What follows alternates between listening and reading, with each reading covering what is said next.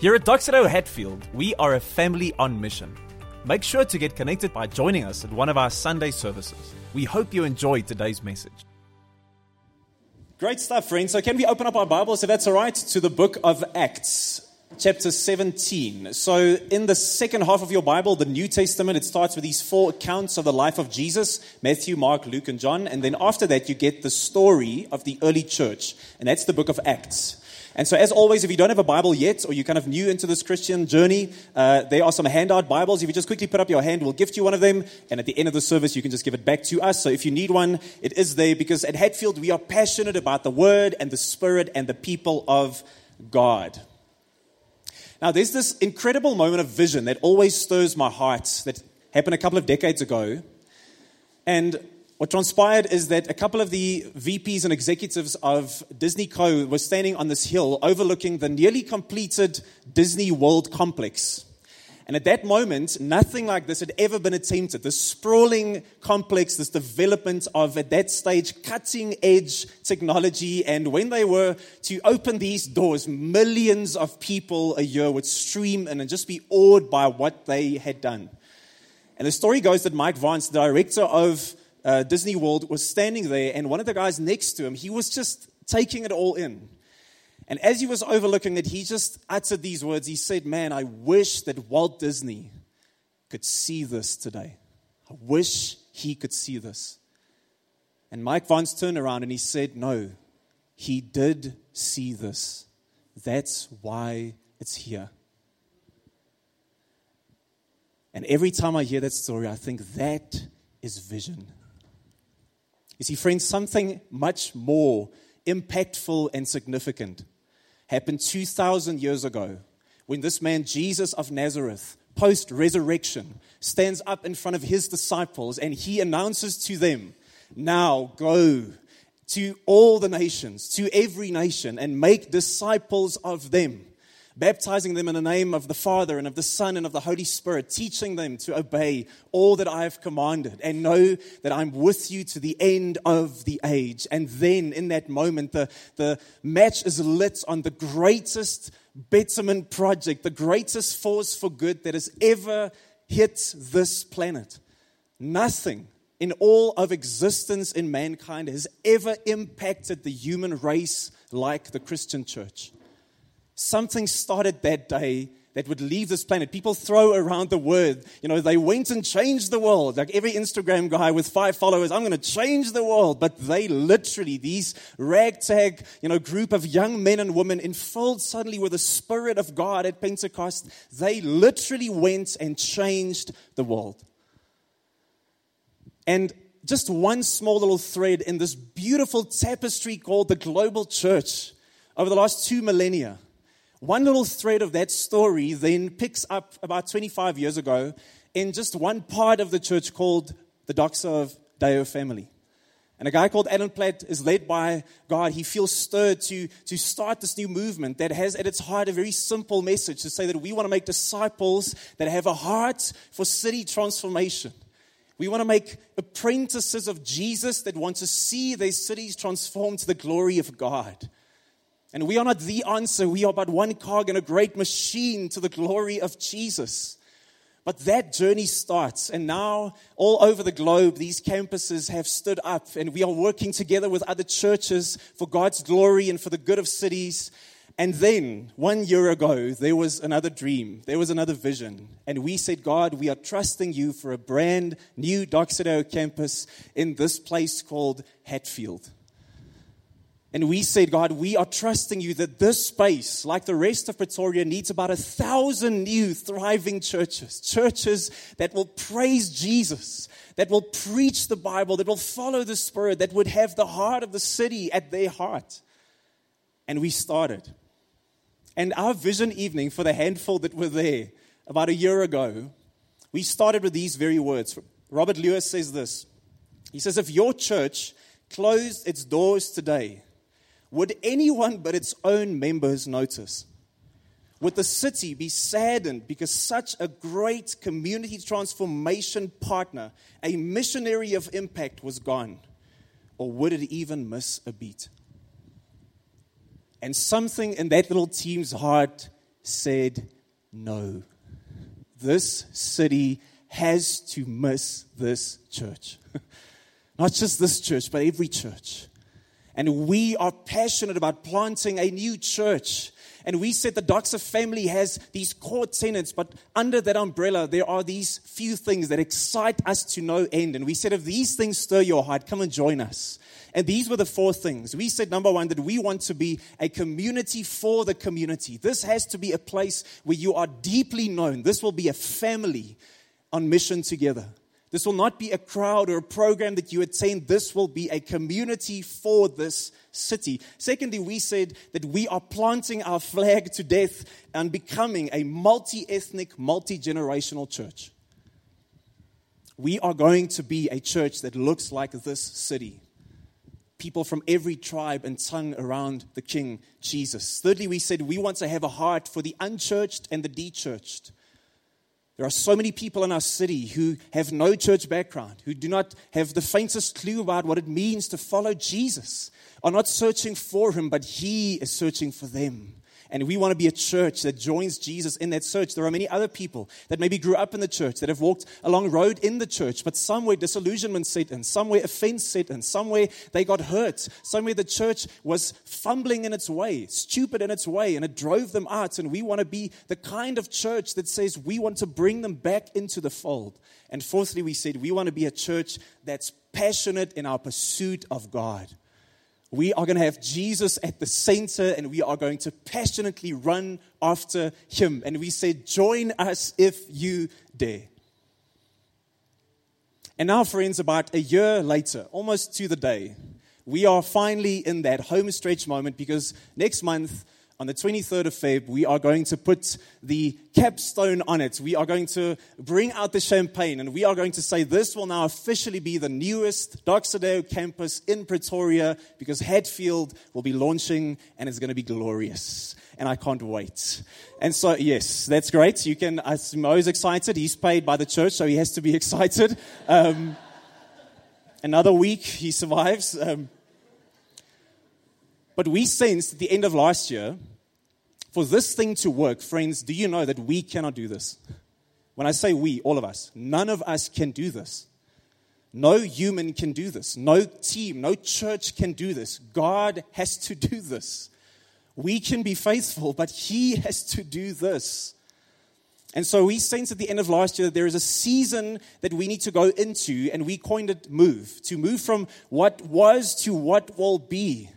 And some of it was practical. We started just across the street in this little room at OM, and then we kind of outgrew that a bit and we moved into a new venue. So there was a practical move involved, but we sensed that's just the outward thing. There was an inward move that God had to come and do in our hearts. If we are going to be a multi ethnic, multi generational, passionate church, man, God is going to have to come and stir many things in our hearts. A lot of things in my selfish heart will have to come and be challenged for the next couple of years. And so we said, God, take us on the journey, start the conversation. And now we sense that that season is about to come to an end. The conversation is far from over. It's about to start, I think. But over the next five weeks, we are now starting a sermon series today. Five weeks, of course, we're calling it What? Move. What else? But we are trusting that in these five weeks, we are going to just speak about these five crucial things that we're saying, God, what do you want to move in us as Hatfield? So I want to say that if you are a guest here this morning and for the next couple of weeks, this is going to feel like a bit of insider talk. It's going to be a bit of family. It's like a family meeting around the table. Ever have one of those awkward ones? You're like at your friend's house and the dad calls everyone and it's awkward because he's like digging into them and it's like shouting and you're just sitting there like, whoa, wrong evening to be here. Um, it's not going to be completely that, but it's a bit of that because we're going to say, God, where do we need to go?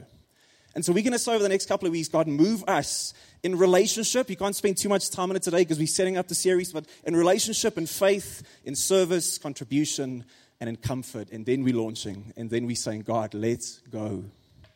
So, Acts 17, you are with me there. Move us, God, in relationship. So the Apostle Paul, just quick a bit of background here he was actually this guy called Saul. He was this high Jewish um, rabbi, very learned man, very respected in his community. And he was so zealous for the Jewish faith that he was offended by, deeply offended by this little sect called the, the little, little Christs, the Christ followers. He was so offended by them that, in fact, in order to honor God in his mind, he would stamp them out. He would destroy them. And in fact, he, he killed many of them. He was at the, the charge of, of trying to snuff out the Christian movement. And so, on his way to an endeavor like this on the Damascus Road, Jesus, resurrected, appears to him and it changes his life forever. And he goes from Paul, the church persecutor, to Paul, the church planter. And so, over the next couple of years of his life, he goes on these missionary trips over Asia Minor and Europe. And on the second missionary trip, he ends up in the city called Athens. And he's shocked when he gets there because he's going to plant churches and strengthen leaders and share the good news of Jesus and start these Jesus communities that we call churches. And he arrives at Athens. And verse 16 says this So, while Paul was waiting for them in Athens, he was deeply distressed when he saw that the city was full of idols. So he reasoned in the synagogue with the Jews and with those who worshiped God, as well as in the marketplace every day with those who happened to be there. Paul stood, verse 22, in the middle of the Areopagus and said, People of Athens, I see that you are extremely religious in every respect. For as I was passing through and observing your objects of worship, I even found an altar on which it's inscribed to an unknown God. Therefore, what you worship in ignorance, this I proclaim to you. The God who made the world and everything in it, He's the Lord of heaven and earth, does not live in shrines made by hands. Neither is He served by human hands as though He needed anything, since He Himself gives everyone life and breath and all things. From one man, he has made every nationality to live over the whole earth, and he's determined their appointed times and boundaries of where they're to live. He did this so that they might seek God and perhaps they might reach out to Him and find Him, though He is not far from each one of us. And this is crucial, for in Him, in Jesus, we live and move and have our being. That's worth repeating. In Jesus, Paul says in conclusion, we live and move and have our being. You see, over these weeks, I want us to see there are these key moments, many more in the Bible, where people are not trying to manufacture something from the outside in, but God comes and He stirs something from the inside out. And friends, if that's not what's going to happen in these moments, then nothing will change. So Paul comes into the city of Athens. It's actually past its prime in this moment. So it's scrambling at anything, different economic and worldview issues. And very much like the city of Pretoria today, there are a whole bunch of different opinions in the city of Athens as to how you should organize your life. What's worth living for? Why do I get up in the morning? What is my identity and purpose? Where do I find my worth? A whole bunch of different ideas. In fact, the, the city is so full of idols and so many worldviews that Paul actually comes upon one that just says to an unknown God. We'll just cover all of the bases. Even the God that I don't even know of, we'll even worship that God. Like the city of Pretoria, even, people wake up and they are so ground to dust, running after career and sex and money and power and, and fame and, and body and, and family and, and esteem that one day they wake up and they say to this unknown God that I'm slaving myself away for. Why do I do this? And he walks into this place to come and share this good news that has absolutely transformed his life. And he's doing what we want to do. He comes to interface, to speak into the worldview of the people. He's not going to stand at some tower up there and scream at the people, serve Jesus, and he walks away. No, says, Let me come and speak in your language. Let me come and show you why your gods are insufficient, why the things you trust in will fail you, why Jesus is beautiful. And so, the two main schools of thought that he has to now wrestle with, because these guys are deeply embedded in this culture, are the Epicureans and the Stoics. These are the two main schools that he finds in Athens. And the Epicureans, these guys are materialists. There's only the material world and they're atheists. And their big thing is life is there for pleasure. That's it. So we live for pleasure. And maybe pleasure is found in the sexual the physical. And for some other Epicureans, it was in, in tranquility and peace. That's the point. But life was about just running after what makes you feel good and don't get in my way. It's a great worldview, and many people live like that. But then on the other hand, you had these guys called the Stoics. And they rejected all this pagan worship. They thought all these guys doing all these religious nonsense. It's stupid. They serve this kind of one, almost like world pantheist God. Everything's God. God is in all things, and, and God is found in all, God in all, all in God kind of thing. And they said that this is how you live your life. You grit your teeth. Everything is about self discipline and control. You know, uh, good things in life are not necessarily to be treasured, and bad things in life are not necessarily evil. You're not put off by external things and you're not excited about internal things. You are just self disciplined, go getting, push forward, never shaken, stoic. And so Paul runs into the city and he hears in the one corner the Epicureans are saying, Enjoy your life. And the Stoics are saying, Endure your life. And he comes in and he says, Come and find your life in Jesus. Come and discover true life in Jesus because in him, not religiously around him, but in this man, this Jesus of Nazareth, that you move and you have your being. When he comes into your life, it all changes forever.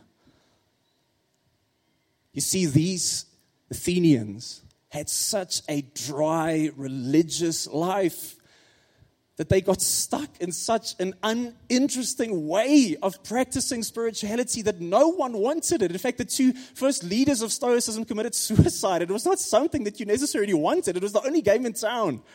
And then rocks onto the scene this ragtag group of young people called the Christian church.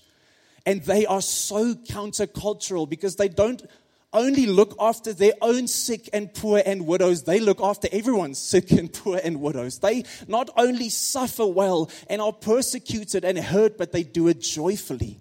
They are not running after the temporary pleasures of life, but they enjoy life with a greater pleasure deep in their hearts. They say, I don't nearly want happiness. Happiness is fleeting. I want deep rooted joy. There was something so different about them. They thought about sexuality differently. They thought about money differently. They thought about life differently. They thought about family differently.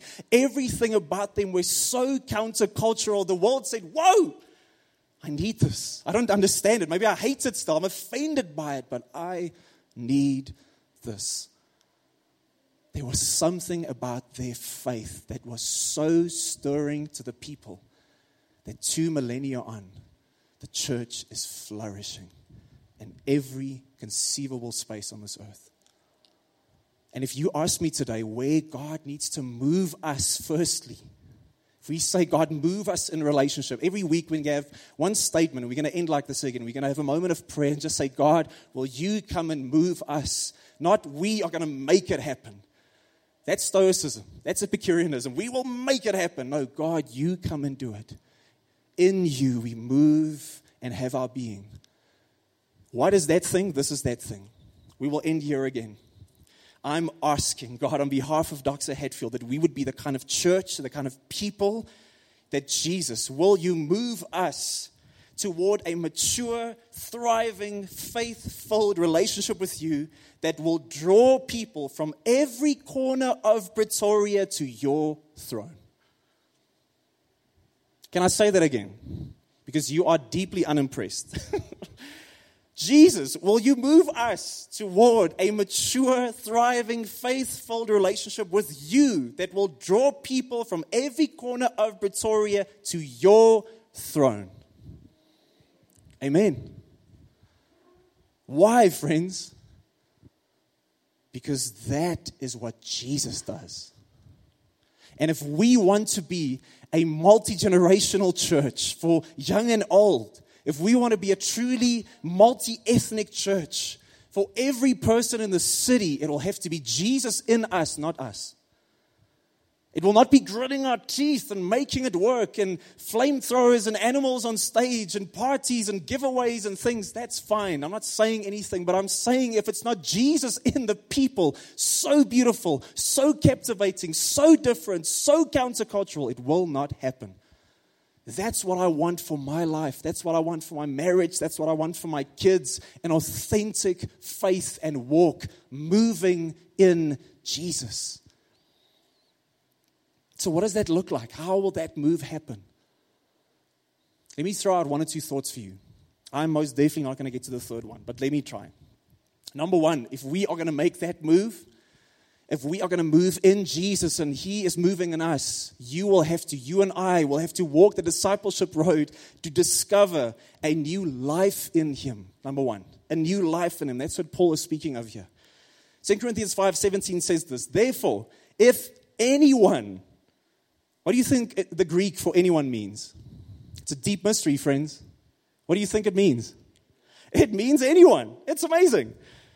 If anyone is in Christ, not if anyone is in church, if anyone does better, if anyone is moral, if anyone is good, if anyone stops swearing, if anyone is an upstanding person, if anyone is in Christ, he is a new creation.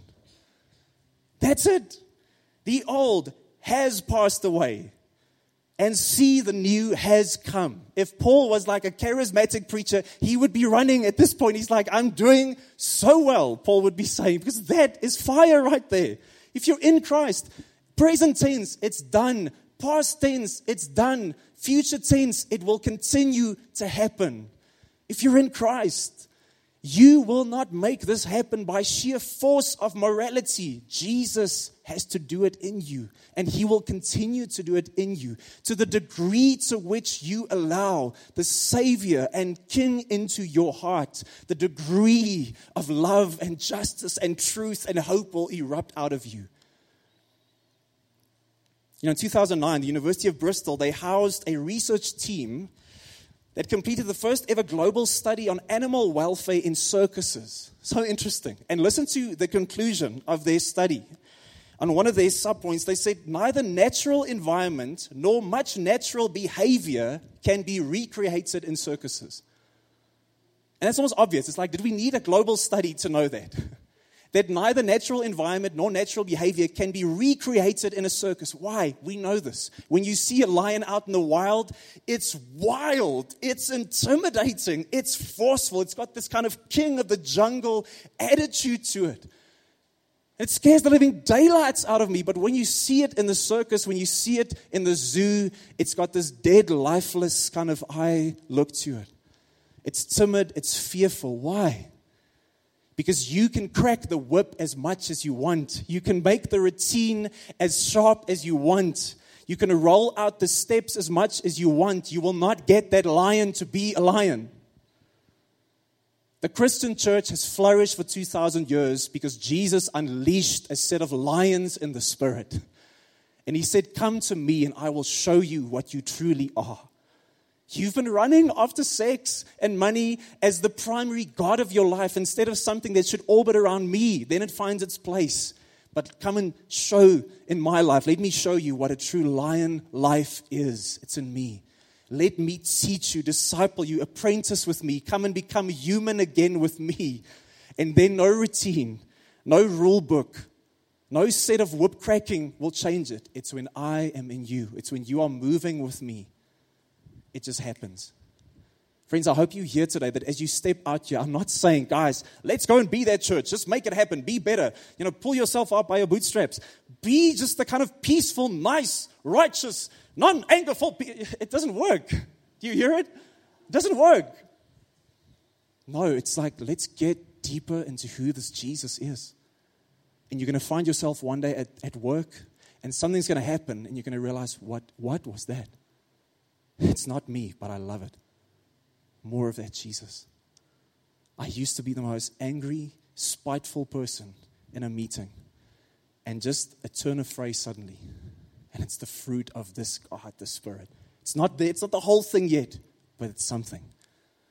It's this Jesus. It's the lion coming alive. Probably my favorite album of the last 10 years, Christian album, is this band called King's Kaleidoscope. And this album is called Becoming Who We Are. Isn't that beautiful? Becoming, that's something that's happening, ongoing. Who we are. That's biblical. That's Second Corinthians. Jesus has done it. Now let's become it. I rest in the fact that Jesus has done it all and I embrace it in faith and trust. I cannot do this, I cannot earn it. But he has done it, and there I, I hold on in faith, and I'm renewed and restored and resurrected with him. And now into eternity, I just become more and more and more of that. When that sinks into our hearts, genuinely, it sinks into every fiber of who you are, we will see people being drawn, not to a brand or a church or a team, they will be drawn to the King called Jesus. But secondly, it's not just that we need to discover a new life in Him. Paul is challenging these Epicureans, he's challenging these Stoics with a new identity in Him. That's a big one, friends. He's challenging them with a new identity in this Jesus. You see, every person, whether you are secular or spiritual, agnostic, I don't care, deeply religious, we are all scrambling from day one with all the resources available to us to try and be okay and I will use my career and I will use my money or my family or the, the degrees to my wall and the things that I can do or the person I can stand next to. I will use those things just to have some kind of image or identity that says you're okay. You're not a bum. You've made it. We all have that in us. And that thing is not wrong because we have the glorious image of God in us, but it's twisted into these other desires. And we run after them tirelessly. A friend and I literally spoke about this quote. That's Jim Carrey, who says, I wish, he, this is a guy who was on top of Hollywood and the, the comedy game for many years. And he says, I've got too much money that I know what to do with. And he says, I wish everyone could become wildly wealthy, famous, and fulfill all their dreams so they too can know that these things are not the answer. That's Jim Carrey, friends. That's Ace Ventura saying that. And yet, tomorrow morning, we're going to wake up, so many of us, mostly like three quarters of the city, and we're going to run after those things again. Oh, yeah, Ace, maybe not for you, but I'm going to make it. No, we need a new identity. Do you know that religion can be your identity?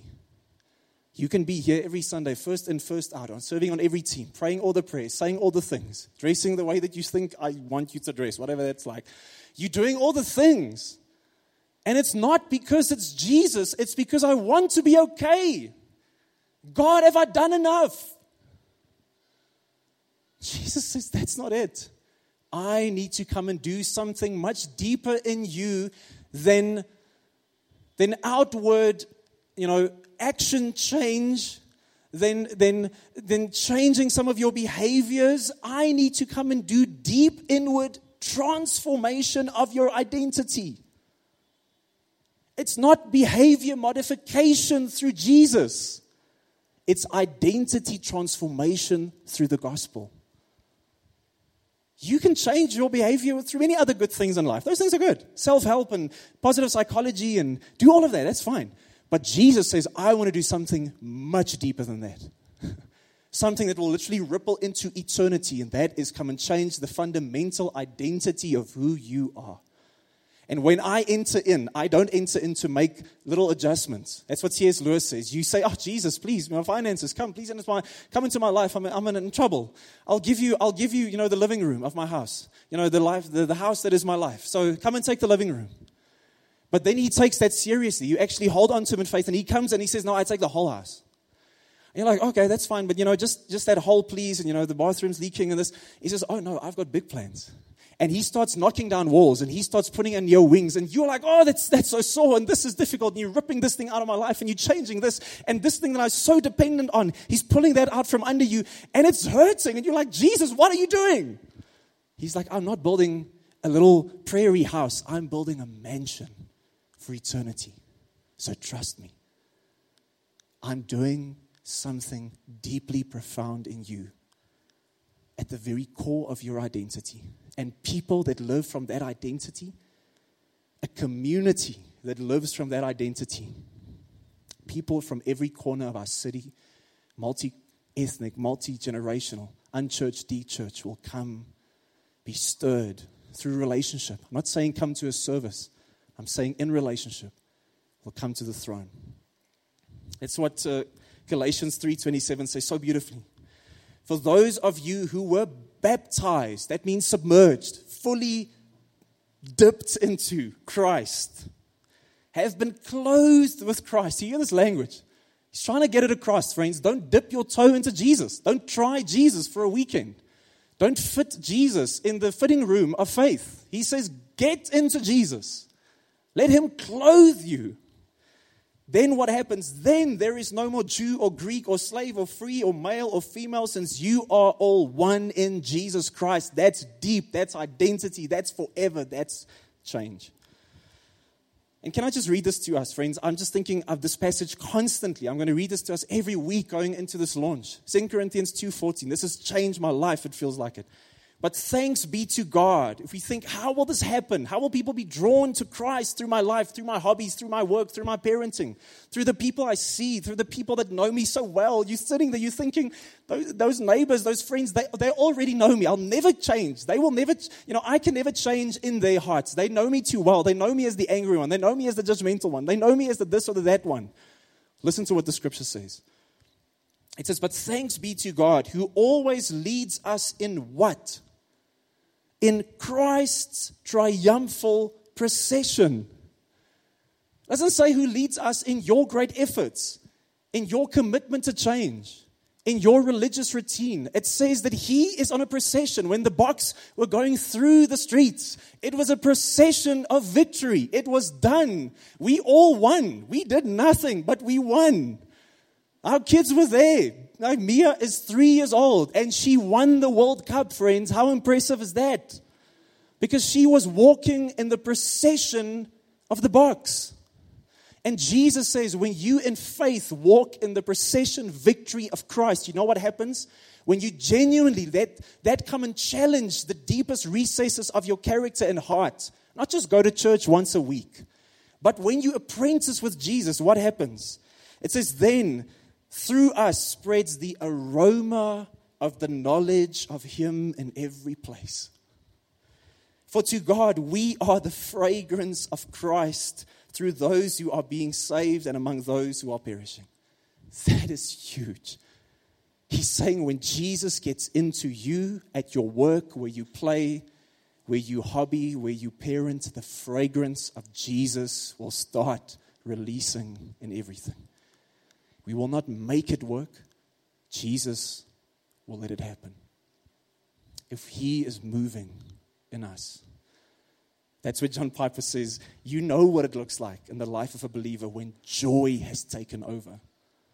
I'm not there, friends. I'm not there. I'm not saying it's, a, it's not a destination, it's a, it's a direction, but I don't even know if I'm often in the direction. Because I like happiness. Happiness is nice. A new car is happy. New house, that's happy. New clothes, that's happy. You know, getting a chocolate, that's happy. I like happiness, but this is different. This is joy. Jesus says happiness is awesome. The Bible's full of happiness, but I want to give you more than happiness. I want to give you deep joy. Because the world can't rob you of joy. Cancer can't rob you of joy. Being retrenched can't rob you of joy. Our economy can't rob you of joy. Politics can't rob you of joy. Divorce can't rob you of joy. And so he says that's the kind of people that we will become when we enjoy the pleasures of this world in a way that shows that Jesus is greater than any earthly pleasure. When we go through suffering in a way that shows that the comfort of Jesus is greater than any suffering imaginable. When we love our spouses in a way that shows that Jesus is greater than any selfish desire we may ever have when we sacrifice in a way that shows that the pleasure of Jesus is greater than any discomfort we may ever face, when we use our money in a way that shows that Jesus is greater than any temporary security that money could ever bring, when we live in a way that shows that Jesus is greater than life itself, that's when it's set in, when He is moving. So let me skip that third one. In closing, as a good friend of mine that I from school, we had some coffee this week. And it just jogged my memory from, you know, from school days. There was this guy, and I was thinking of him all week. And this guy was always, he was just such a good picture for me of just hypocrisy. Did you just hate hypocrisy? People who say one thing and do something else. And this guy was like that. This guy in our school. You know, he was always this, had always this air of like the good guy kind of morality. Didn't swear, didn't drink, didn't get drunk. You know, he, he was part of our Christian kind of little student union. They would organize worship events. He even did a little design for them, like on their little pullovers that they wore that year. He was always, when he did worship events, he was right at the front, hands in the air. If you asked him about Jesus, he would wax eloquently about who he is. All these things. But if you, if you peel back the layers on his life, it was so different. He was, he was addicted to internet pornography, meanwhile, back at the ranch. He was messing around with girls all the time sexually. He was gossiping incessantly about people behind their back. He had this deep sense of pride about trying to be better than everyone else. All these things. And that guy, I think about that guy because that guy was a phony. That guy was a fraud. That guy was a hypocrite. That guy was me.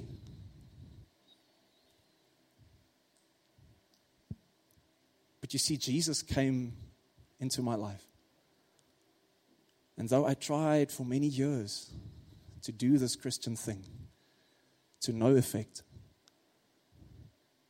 Jesus, the one who moves, in whom we have our being, he came and said, Come to me, surrender to me as Lord and Savior. And it was never the same again. Is it perfect now? Is, it, is, it, is everything as it should be? No, it's a journey. It's a beautiful discipleship journey. But it was never the same again. And hear my heart. What I want for the city is not something from it, I want something for it. I want this for it. I want this for us. So, will you stand with me? Maybe the worship team can join us.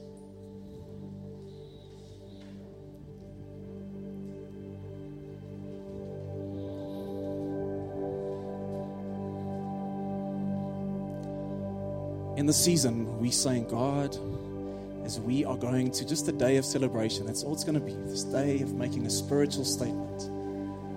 Thank you for what you have done in this first season. Thank you for what you will continue to do.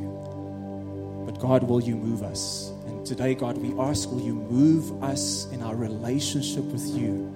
Because this is what we're trusting for. And as we read this, will you make this your own? Jesus, I ask today will you move us toward a mature, thriving, faith filled relationship with you that will draw people from every corner of Pretoria to your throne, to your glory and to their good. Let's pray. If you just have in this moment, just as the eyes are closed, just a sense that you need to raise your hands just to surrender to God do that. I don't, I don't know why I just have that in my heart right now, but if you just have just the freedom to do it, just do that. Jesus, we pray this morning that you would come and so deeply embed yourself in us that the aroma of your character and your spirit would just flow, God, just emanate. And I pray for some people here today that have been reluctant, God, that have been keeping you at a distance, at arm's length I pray for deep surrender, right? Deep, deep surrender of everything. Not of some rooms, but of the whole house. Pray, God, for Second Corinthians, for those who are in Christ. I pray that those people will, as a sign of their faith in you, have them baptized, God, as apprentices of Jesus. I pray for us as a church this morning, God, that we would be deeply committed in our love for you. We know that you are doing something special in the church of Pretoria, but also in this church called Doxa Hatfield. Move us, Jesus. Move us.